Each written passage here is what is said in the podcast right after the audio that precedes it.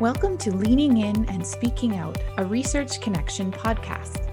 This is a podcast from Brandon University's Center for Aboriginal and Rural Education Studies, or BU CARES.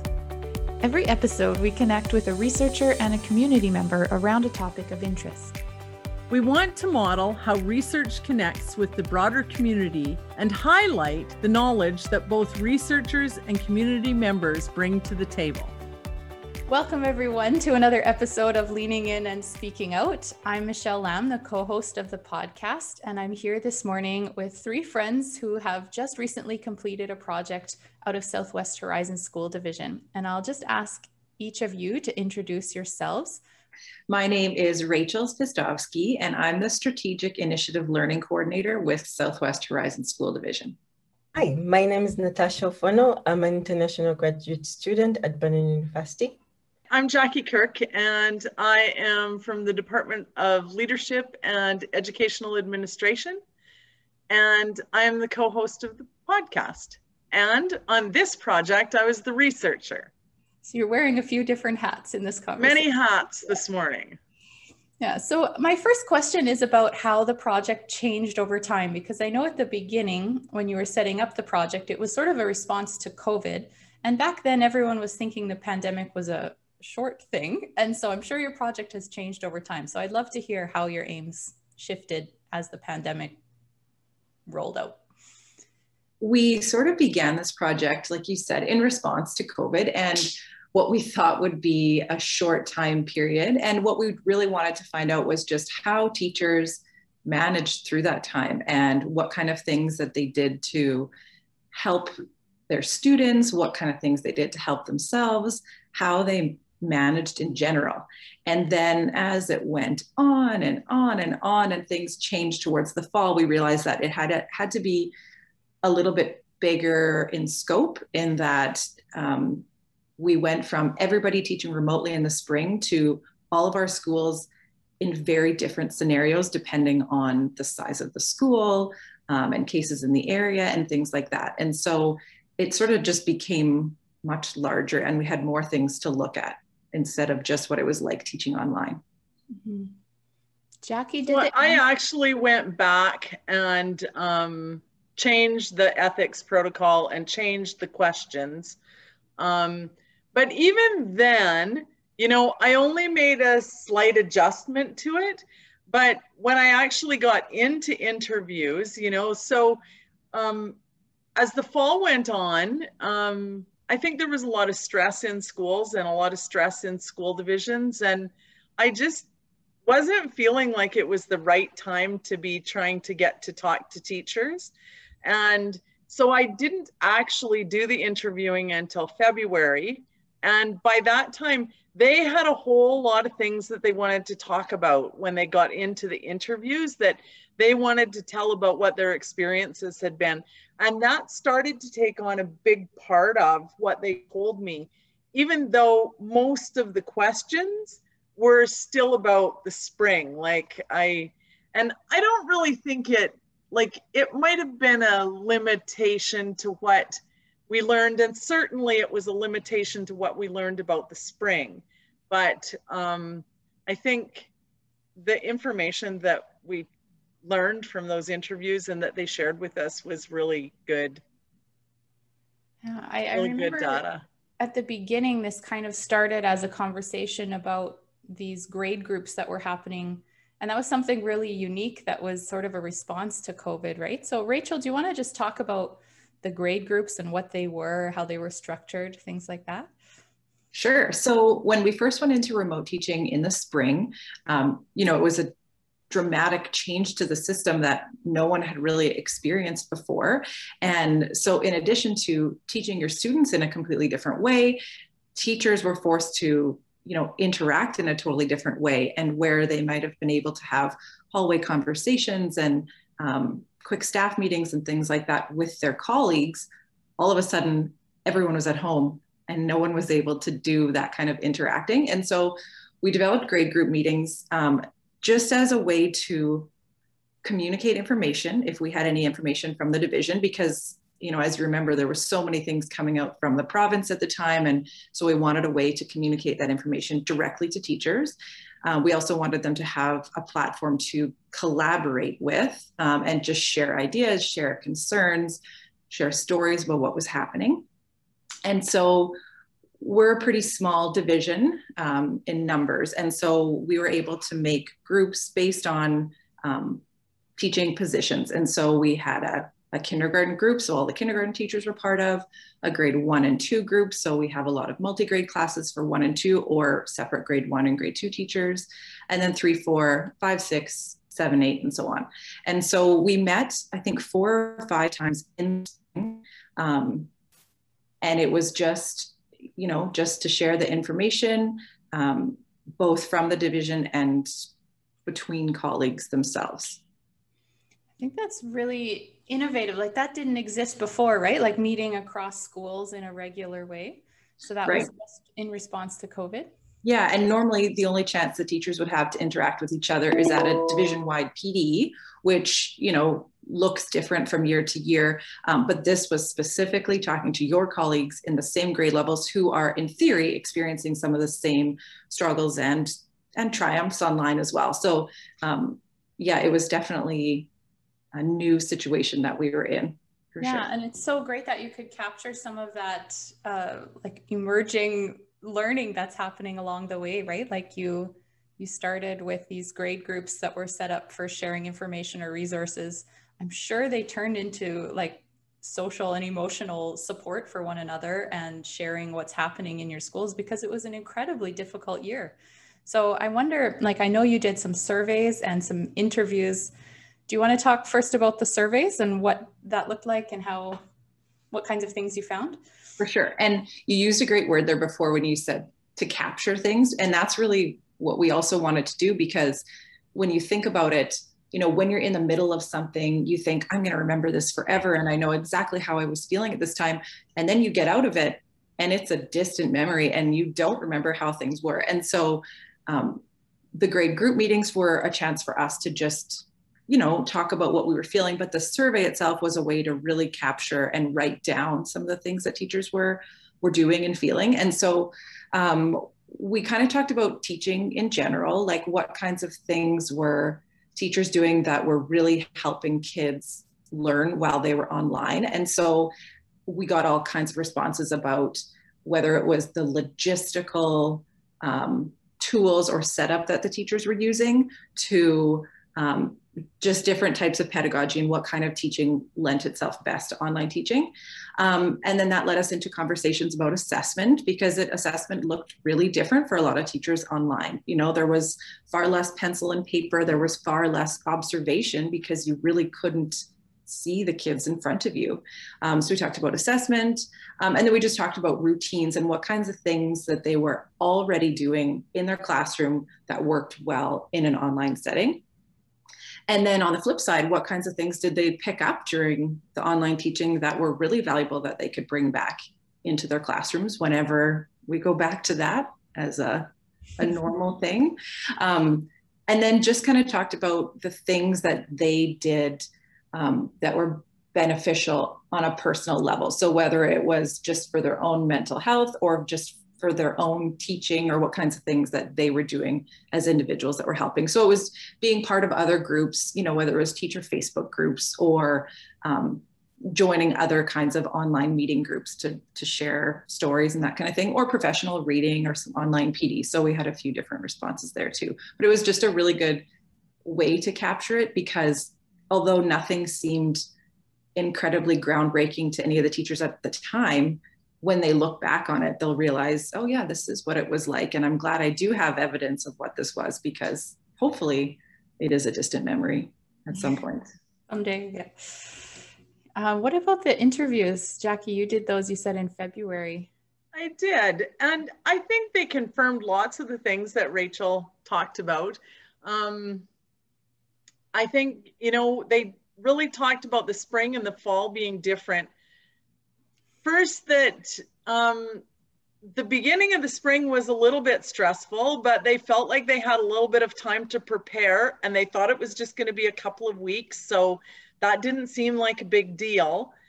and then once that was over and it was sort of announced that we wouldn't go back to school until after the end of June, um, then it became a lot more stressful and they felt really unprepared for how they were going to meet the needs of students.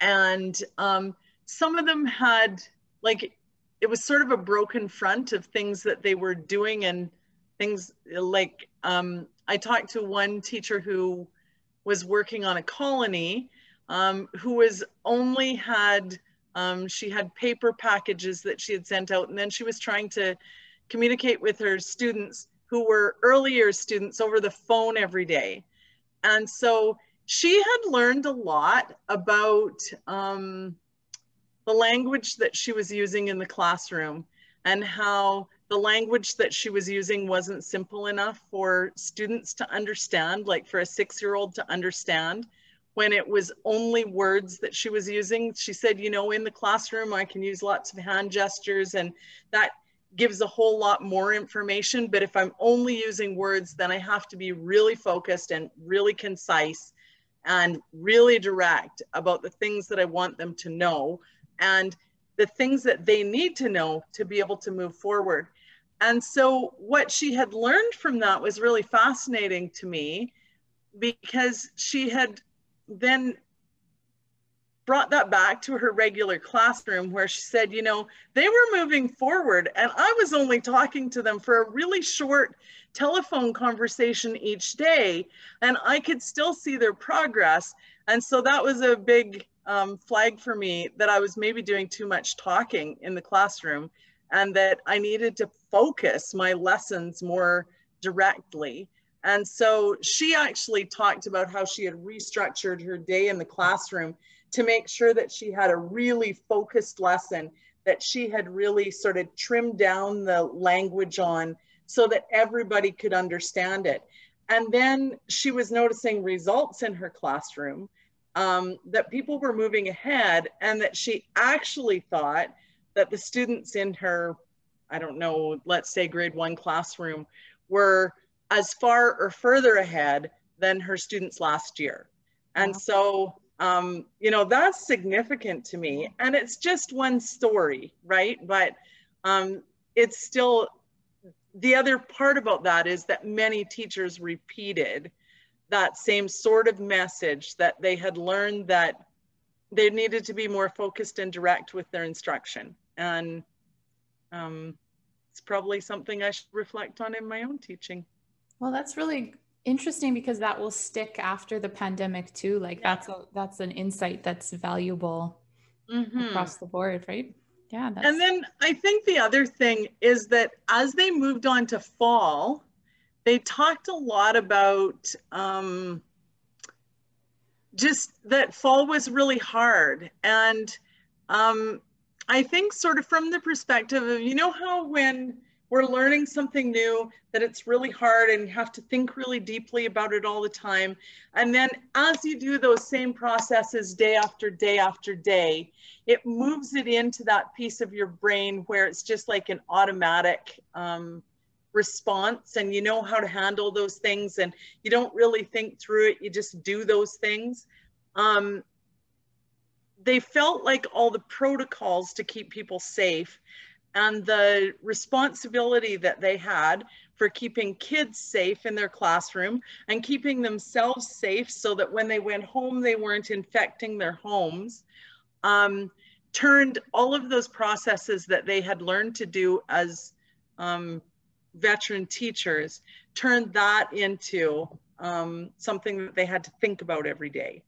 And that it was really exhausting to try to work in those circumstances and i think that's something that we've you know our other guests on the podcast shared and i think that's sort of a common thing that we're hearing from teachers but i i think that's really i like the way of thinking about it that it takes it back to that um, skill that you have to, you know, it has to be like an intellectual um, process to get through that all the time.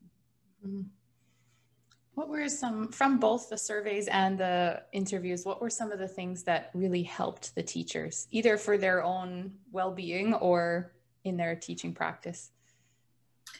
just as as with anything, different people are going to get different things out of um, you know different avenues that they explore. And so from the grade group meetings, some teachers really preferred when they were given information. So this is what we know about how the report cards are going to look in the spring. This is exactly what you need to know because I think in that time, you know, there were so many things for them to think about and to make judgment calls about in terms of how they were going to be teaching online or maybe what, thinking about what was going to happen in the fall. So some preferred when it was just here's some information for you. This is what you do with it. Um, whereas others took away, you know, the collaboration from it and they learn different people's names in the division that they maybe weren't sure about before, or they got to talk to someone that they hadn't talked to before. And so then they now had that extra connection that they could contact um, when we weren't doing the grade group meetings or after. So some people liked the collaboration part of it, and some people just liked to listen in some cases. But I don't know if you got that same message in the interviews, Jackie. Yeah, absolutely. And I think one of the things that uh, they talked about lots was just the knowledge that they had of the division and the connections um, with people across the division. I think that was important to them. And I think collaboration with other teachers was really important to them. I think they used that lots. Um, even in the beginning, uh, lots of them struggled with understanding how to use technology um, when they were completely separated from students because we hadn't really um, gone very far down that road of distance learning. And if you were teaching in the classroom, you weren't really practicing distance learning.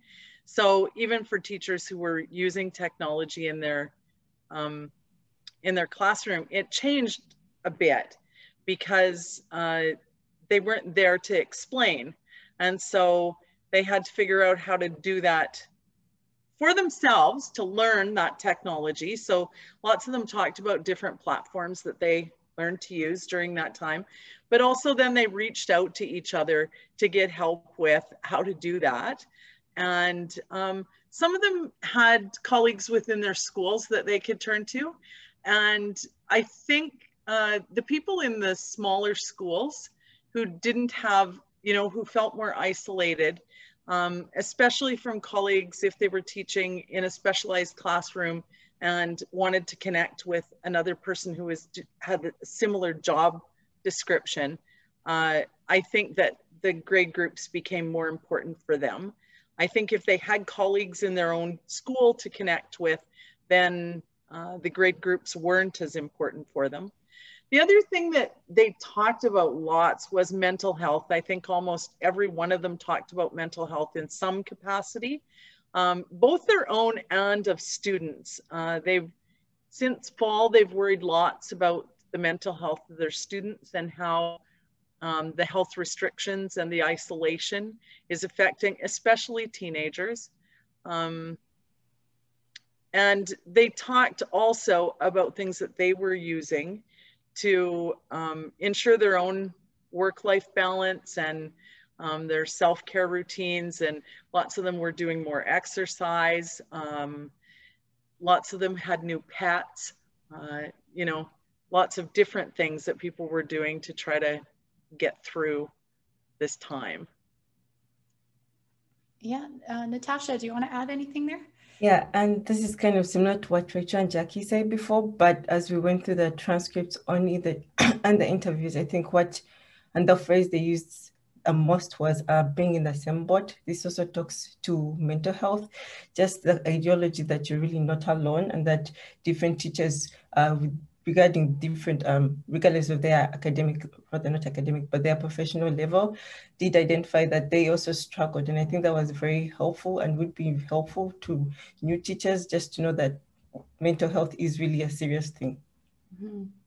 And that's a good message for all of us and for everyone that we're all in the same boat and, you know, yeah, yeah all dealing with it. Yeah. Um, what about the students? What what came out as sort of the helpful things for students? Did they talk about that? You mentioned like the really clear instructions, but were there other things that came out? In terms of just the conversations that we've had in the grade group meetings and in the survey and, and just other conversations that have happened this year, um, I don't know how many times I've heard about how resilient students are. And so, although teachers are trying new things, you know, in their pedagogy and trying to move kids forward academically, um, no matter what they're trying there, students are still, I'm not going to say thriving, but students are doing amazing things in spite of all of the barriers in front of them. So I think that was the biggest thing that has come up is just how how well students are adapting no matter what the teachers are doing. I had taken away some things that they had specifically thought about for supporting and um, helping students to do better. One of them was that many of them talked about how they had learned that their homeschool relationships had to strengthen, um, that working at having their kids working remotely really depended on relationships with parents and parents being part of the school home community student um, piece that we know surrounds and supports our students. And i think in education and as a professor i talk with my students every year in classroom management about the importance of building relationships with student or with parents but it's a really hard relationship to build when you're in the classroom. Um, parents always feel like they're that person that's really important but they're on the other side of the wall. And it's really hard to make that a really good working relationship. But this really forced our hand about how important that relationship is. So they talked about building that relationship. Um, they talked about using tech tools to build independence and that some of the tech tools that they got them using during remote learning when they came back to the classroom, they were still able to use those tech tools to be more independent. Um, at least one person, but I think um, I probably talked to two or three people that mentioned it um, less directly, but um, about using multiple mediums or media with them. So they were trying to put the information online and have it someplace on paper and send it out as an email and send it out as a text and try to put it out in multiple places so that everybody that it made the information accessible. And i think that's a good foundation for teaching right? Because even in the regular classroom um, there's going to be somebody who doesn't get the information because you only put it in text. And um, lots of them talked about giving video feedback and stuff like that that that had changed the way that they were thinking about feedback. Um, that brings up and rachel mentioned it before but they also talked about changing assessment and how much um, they came to understand the value of um, sort of maybe cyclical teaching and um, giving more feedback, more formative feedback, um, and making themselves more available. And I think high school teachers, especially, uh, I think we've sort of built invisible walls that I think is necessary for home or work life balance for teachers. But um, lots of them said, you know, I've allowed them to contact me after hours and that's made a big difference because then i'm helping them you know i can just hop on zoom with them and it takes a couple of minutes and i've answered their question and then they can do their homework. And so i think there's some valuable learning that's come out of it as well. There's a lot in there. Yeah natasha. Um, I think what also stands out is kind of teachers recognizing that this is um, a very good place to center on student uh, student centered right, am I saying right? Student centered learning. Mm-hmm. and so they talked about the independence of students now where students are cut off from the classroom right? And so they're back home behind a computer and teachers are providing them all this material that others would have been done quickly and maybe more precisely in, in class. And now they're taking on the role of um, doing the work, doing assignments, um, teaching themselves and reaching out to teachers to kind of gauge whether, you know, what their understanding is right or how they can understand it better. And you had them reach out through emails or Zoom. And I think that's very important in a in a generation where now technology is taking providence. And that was really appealing to me. Mm-hmm. I, uh, I think that it sounds like a lot of these kinds of learnings will be things that that stick after we're back in person, right?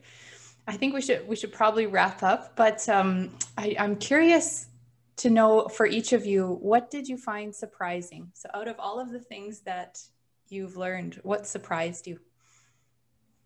I think um, this might sound maybe a little bit cliche and it's maybe not a very um, tangible thing, but I'm surprised at how much teachers can take on and still function on a daily basis because they went from in the spring teaching completely remotely uh, surprise now you have to teach all your kids online to surprise you're coming back in the fall but it's going to look different to mid-november hey we got another surprise for you it's going to look different again and you have to adapt and you have to figure this out because you have to do it for your kids and teachers did. And i was i am actually surprised and this hasn't necessarily come out of you know the grade group meetings or the surveys or the interviews but just seeing it happen in real life it's amazing that how much they can do and how well they can do it when thrown huge curveballs you know at unexpected intervals and they're still managing and they're still doing well and some of their kids are doing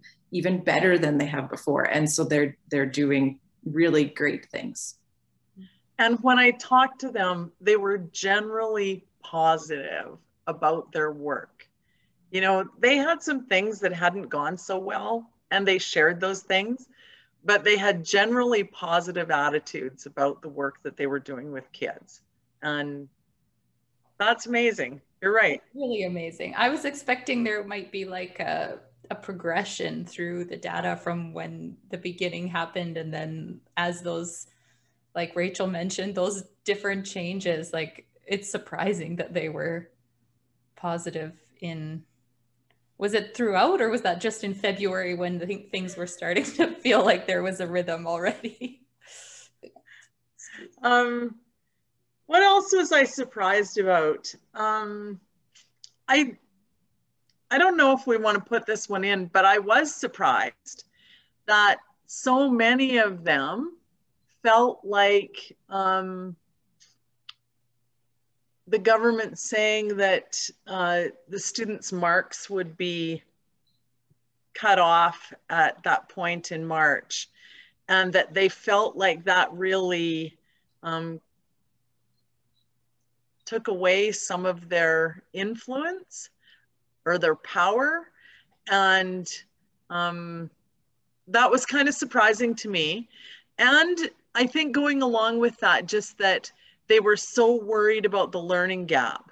Um, and, you know, I'm not in that position, so I don't know. Um, I usually have a perspective that kids learn and kids learn about a year's worth of stuff in about a year and that um, when our formal curriculum sort of falls apart, the informal curriculum comes into place and they learn different things, but that I don't need to really lose sleep over them if they don't learn the specific concept that I'm teaching in my class.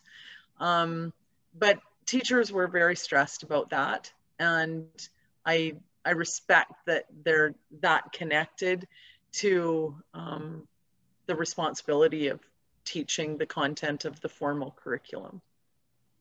How about you, Natasha? Did anything surprise you? Honestly, I think it should be just, I mean, after all the hurdles and the stress and everything that the teachers had to, how the teachers had to adapt because of the new guidelines and all that, I think it's really their determination to still kind of reach out to their students. And so obviously some of them had um, a few shortages down along the line. But then that that commitment and dedication and them reaching out to other colleagues as well as trying to learn technology, you know, putting themselves out there in that in that process of exposing whether they know more or they know less. I think that really speaks out to how education is, how much commitment goes into just teaching, you know, and having those students receive that um, commitment to them, right? And then even having some of the discussions where some of the where some of the kids were wondering if uh, what was going on is it because you, we don't want when you don't want to teach us anymore and i think that was a little bit heartbreaking because they kind of pronounced how no they did want to teach but then there's this new thing out there and they have to explain it and then they have to tell them about how they should you know change um, how they interact with each other socialization and all that stuff it's just the adaptation really mm. yeah, it sounds like all three of you were really impressed by the teachers you talked to and interviewed hey yeah. thank you so much for taking the time this morning and um, I think it's a really exciting project to be able to look back on, like you said, Rachel, and remember, oh, yeah, remember that year when we did all these things, you know? And I think it'll be really interesting to look back on in a few years. Um, sure. Yeah. I just thank you again for your time and for sharing with us.